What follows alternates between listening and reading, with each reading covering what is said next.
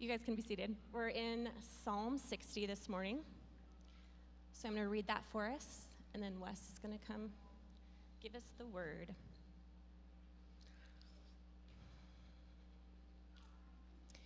Psalm 60 says, O God, you have rejected us, broken our defenses. You have been angry. Oh, restore us. You have made the land to quake. You have torn it open. Repair its breaches, for it totters. You have made your people see hard things. You have given us wine to drink that made us stagger.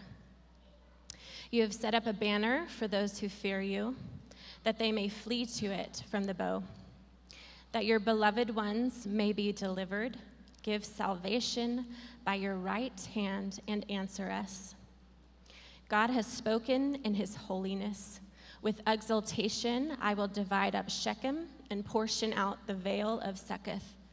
Gilead is mine, Manasseh is mine, Ephraim is my helmet, Judah is my scepter, Moab is my wash basin. Upon Edom I will cast my shoe. Over Philistia I shout in triumph. Who will bring me to the fortified city? Who will lead me to Edom? Have you not rejected us, O God? You do not go forth, O God, with our enemies. O grant us help against the foe, for vain is the salvation of man. With God we shall do valiantly. It is He who will tread down our foes. Pray with me. Lord, thank you for this brief time of worship.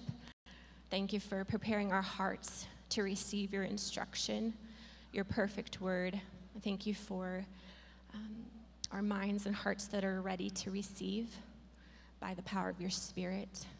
I pray that you would anoint Wes this morning with your words, wisdom that comes only from you. Would you impart to us um, knowledge and understanding that we wouldn't just be puffed up with it, but that it would lead to transformed hearts, transformed lives, for the sake of your name. We ask this all in the name of Jesus. Amen. Amen. Thank you, Amber. Um, and thanks to the band. That was just super, super fun, super encouraging time of singing together. Um, I love it when the Spirit of God moves even in our preparation. And uh, we sang that song, uh, It's Your Breath in Our Lungs, so we pour out our praise. And man, that's so tied up in what we're going to be talking about this morning. So, um, yeah, thank you, Josh and Jen, for your sensitivity to the Spirit this week, even in helping us to prepare our hearts and minds through singing. Excuse me. So, um, this is a crazy, crazy passage, and we're going to dig into it, and I think have a lot of, uh, I think the Lord has something to say to us through it. Um, so, we all go through dark seasons, right? Like it, there are those times in life when it seems like we're just not going to be able to press on in obedience to God. We're not going to be able to keep fighting the fight of faith. And this psalm finds Israel in that very spot, okay? And so we're going to look at their petition to God, God's promise to them, and ultimately his power to deliver, okay? So, uh, if you're finding yourself in a, a, moment or in a season of pain and struggling, uh, where it's hard to believe, this psalm is for you. And if you're not, psalm's still for you because we all will go through those seasons, right? Um, but I want to start with something a little bit lighter, kind of get our, our heads into this story. Uh, does anybody have a favorite story, like a book or a movie or TV series that just love to read it or watch it over and over again. Think about that story. It doesn't really matter how many times you've read that book or, or seen that movie series. Like for my family, it's The Lord of the Rings. Like we could watch the extended series yearly at least. Like my four year old daughter can sing all of Sméagol's songs, right? So, um, and she's really good at it. But uh, when, you, when you find that good story, even though you know the end, you can still like totally put yourself in it, right? It's still fun to read it, uh, it still moves you, okay? And what we find today is a story a very artistic telling of a story that's only half over, and we just get dropped right in the middle of it.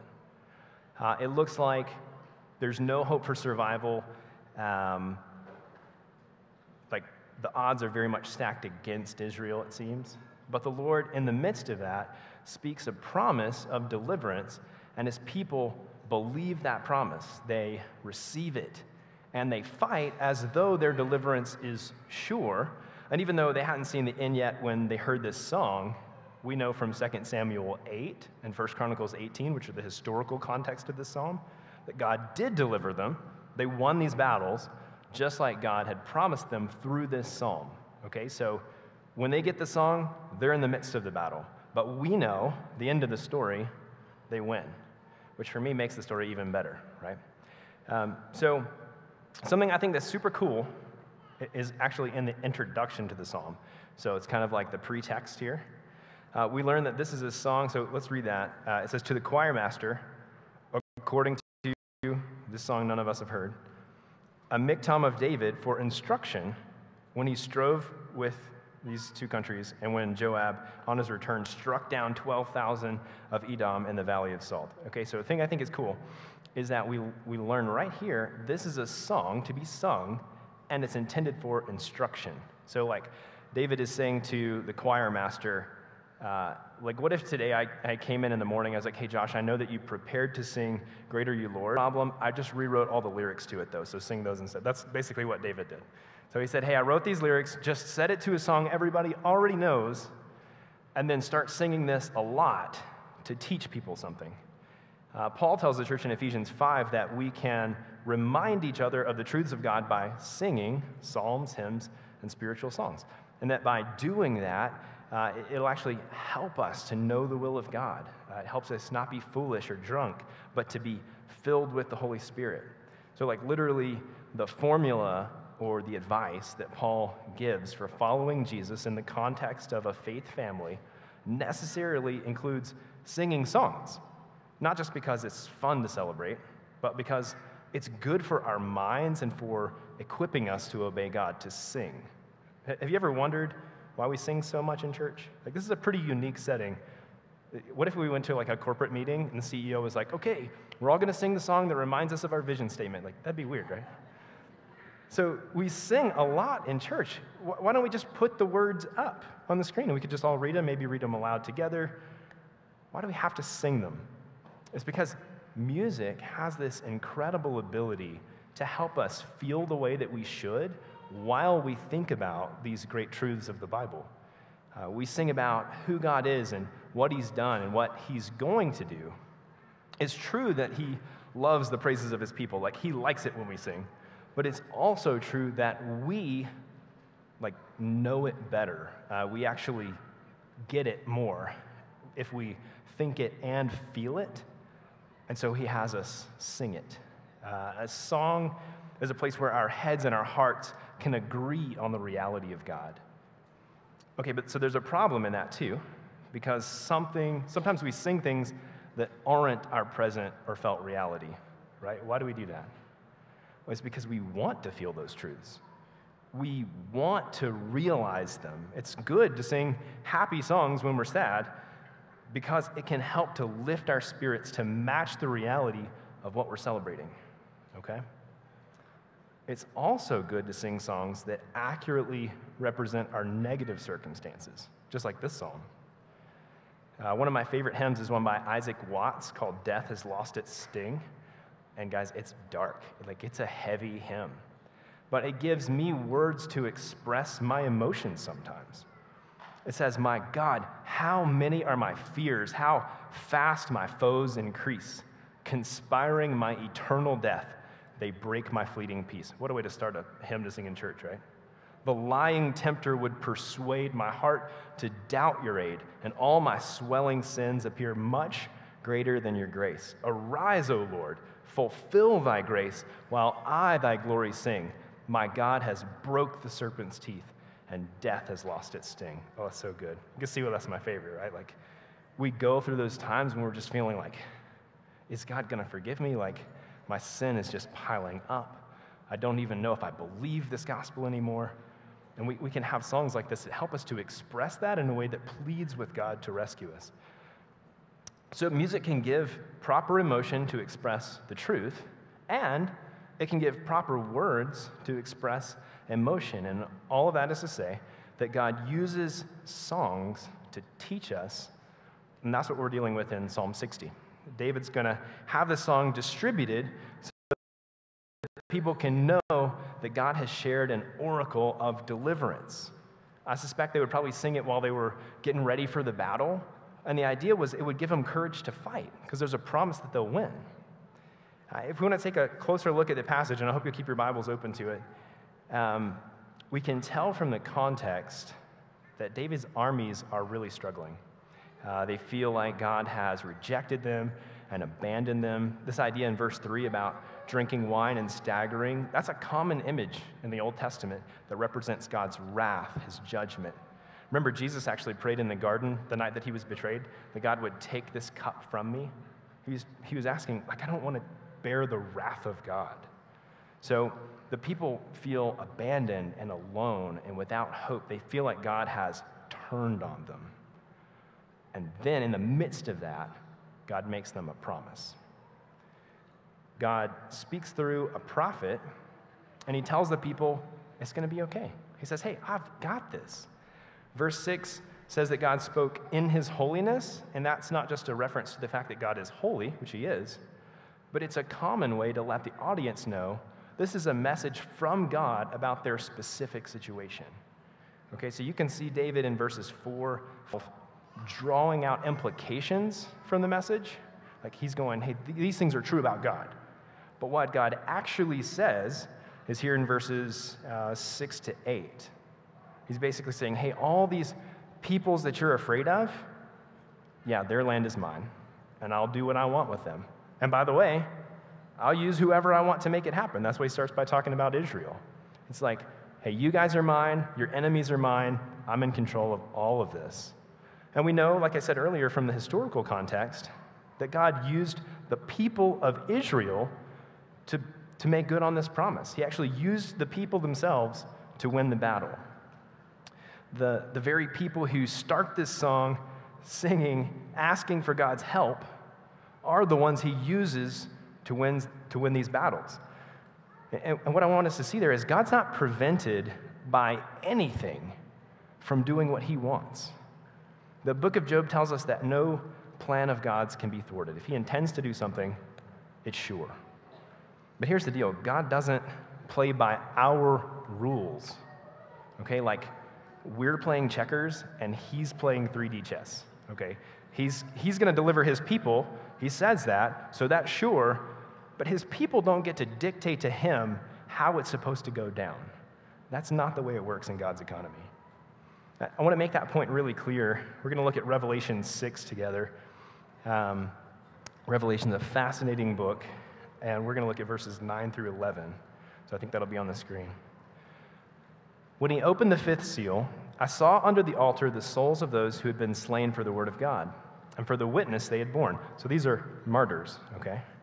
And they cried out with a loud voice, O sovereign Lord, holy and true Okay, so they're calling on God who's in control of all things. Oh, sovereign Lord, how long before you will judge and avenge our blood on those who dwell on the earth? They're, they're asking for justice. And then they were each given a white robe and told to rest a little longer until the number of their fellow servants and their brothers should be complete, who were to be killed as they themselves had been. What? Like, that's a bizarre response to God. How long before you give us justice? He's like, well, more of you got to die first. Like, that's supposed to be encouraging. The book of Revelation was literally written to encourage the churches of Asia Minor who were under persecution. And God's like, hey, I know your friends have died, and I'm going to make sure that the people who killed them get what's coming to them, but I'm storing up wrath, and even more people are going to need to die maybe even some of you who are reading this letter, before I'm ready to come and mop the floor with these guys. So I, I, I bring that up because that's a very different non Western, non American way of viewing like the things that will come about. We're, we're all kind of programmed to see ourselves as the hero of our own story, but we're not. We're supporting characters at best, and that's like a big at best. Um, God is the hero, and as he's telling the story, he lets things get really bad. Like, spoiler alert, at one point, God lets the hero literally die. Okay, so he's letting things get just totally hopeless. The plot thickens, the tensions rise, and then he rescues, right? Like when we go, oh, so the hero of the story is dead, is that the end? Then Jesus rises from the dead. Like that's how far God lets it go before he steps in. He's not just stronger and better than the forces that oppose us, he's impossibly stronger, he's impossibly better. He is a glorious victor, and he desires to let the story really show that. And we have to think differently in order to really accept that because we don't like the idea that we're playing a part in a story rather than writing our own story. John Calvin wrote about this psalm. He said, The deliverance which comes to us in this manner is this, I think this is on the screen. Yeah, so check this out. The deliverance which comes to us in this manner through human agency, so people working things out, must properly be ascribed to God. And all that David meant to assert is that such confidences as are not derived from God are worthless and vain. Those who arrogate the least fraction of strength to themselves apart from God only ruin themselves through their own pride. So, the sooner we start seeing our lives and our circumstances through the lens of reality, through the vantage point that God is good and He's in control of everything, the sooner we'll begin to live with less stress and less anxiety. The sooner we'll take hold of an unshakable hope and peace in Jesus. If we, if we keep clinging to our own idea about how things should go, we are setting ourselves up for failure. But if we can let go of that and hold tightly to Christ and accept that He's in charge of everything, that He's good, that's when we get to have this unshakable hope and peace. Even in our darkest moments, when everything is just stacking up against us, we'll be able to say, Even though I walk through the valley, I fear no evil, for you are with me. Okay, so I'm getting a little bit ahead of myself. Let's get back to the story because there's something cool here. In verse 8, this is probably my favorite verse in the whole passage. God talks about casting his shoes upon Edom, and I cracked up about that. Like, that reminds me of when the Iraqi reporter threw his shoes at George W. Bush. Do you guys remember? I mean, he, nobody was hurt, so it was just funny. Um, but it actually can be kind of the idea here that God is actually expressing his contempt for Edom, Israel's enemy. And I love that. Because at the beginning of this psalm, we have Israel complaining that God is showing contempt for them right? They're saying, like, you're, you're against us, you hate us. And God's saying, actually, no. I have contempt for your enemy. I'm about to throw my shoe at those guys, right? I don't know about you. I would not want to be on the receiving end of that boot. I mean, that's a hard shoe throw, right? But there's beauty in it, isn't there? God's grace to his people right when they think he's against them, right when they think we're done for. He says, Oh, I'm not against you. I'm against your enemies. I'm fighting for you. God has all power and all authority, and He uses it to accomplish His plans. And His desire is for our good. And that's a great gift and a blessing to us. Now, what this psalm has for us is exactly the same thing it had for Israel.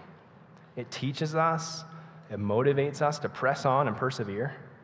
Because our story often looks just like their story did here. And when we, when we get to hold on to God's promise of salvation to carry us and push us through our darkest seasons, we're realizing the promises of this passage. We should absolutely see ourselves in this story and hear God declaring his promises to us through this psalm. We're facing an enemy much more terrible than the Edomites or the Philistines. And God is telling us that even when all the odds are stacked against us, when it seems like we ought to throw in the towel, He's saying, hang in there. I've got this. And that gives us hope and strength to press on. That's what Israel did. They heard the song. This is a song of their deliverance, and they believed it. And they fought hard and won the battle. It was God who won it, but He won it through their hard work. We have to take that home with us. So I know it's hot, but if, if you've sort of dozed off, like come back to me a, a minute, okay? Uh, we need to take this part home. We need to take it to the office tomorrow. That God's sovereignty and my will or my volition are not at odds with each other. His power over all things should motivate us to persevere and motivate us to work harder because the victory is sure. It's a guaranteed win. If your response to the idea that God is in control is that you just want to sit back and do nothing because God's got this, you have no idea what the power of God is. And, and you probably not really fully experienced the power of God's grace in your life either. Why do you think the New Testament says, make your calling and election sure? I mean, Paul says in Philippians 2, verse 12, Therefore, my beloved, as you have always obeyed, so now, not only as in my presence, but much more in my absence, work out your own salvation with fear and trembling. Get to work, he says. For it is God who works in you, both to will and to work for his good pleasure. So we see the power of God and our own will not at odds with one another, but actually the power of God fueling us to press on in obedience to him. So we're in the middle of the story too, aren't we? Just like Israel. And we often feel defeated and beat down in the midst of the fight. And sometimes it seems like the only thing we can do is give up fighting and give up hope and give up faith. But in our darkest moments, God speaks a promise to us. The promises of His Word are living and active today. And He says in Romans 8, the sufferings of this present time are not worth comparing with the glory that is to be revealed to us. Let that sink in. He says, For those whom I foreknew, I also predestined to be conformed to the image of my Son, in order that Jesus might be the firstborn among many brothers. That's us, friends. He says, Those whom I predestined, I also called, and those whom I called, I also justified, and those whom I justified, I also glorified. Whoa, he used past tense to refer to something that we have not experienced yet. I'm telling you, he is playing by a different set of rules. Okay? It is finished.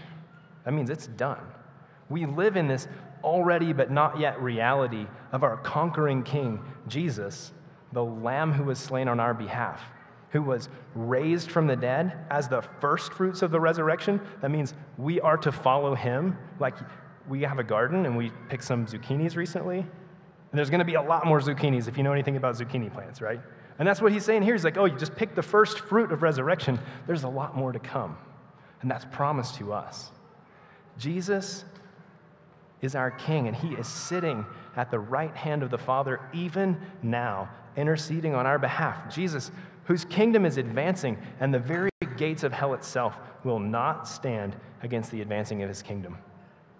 Jesus, whose return is promised by a God for whom it is impossible to lie, a covenant sealed in His own blood.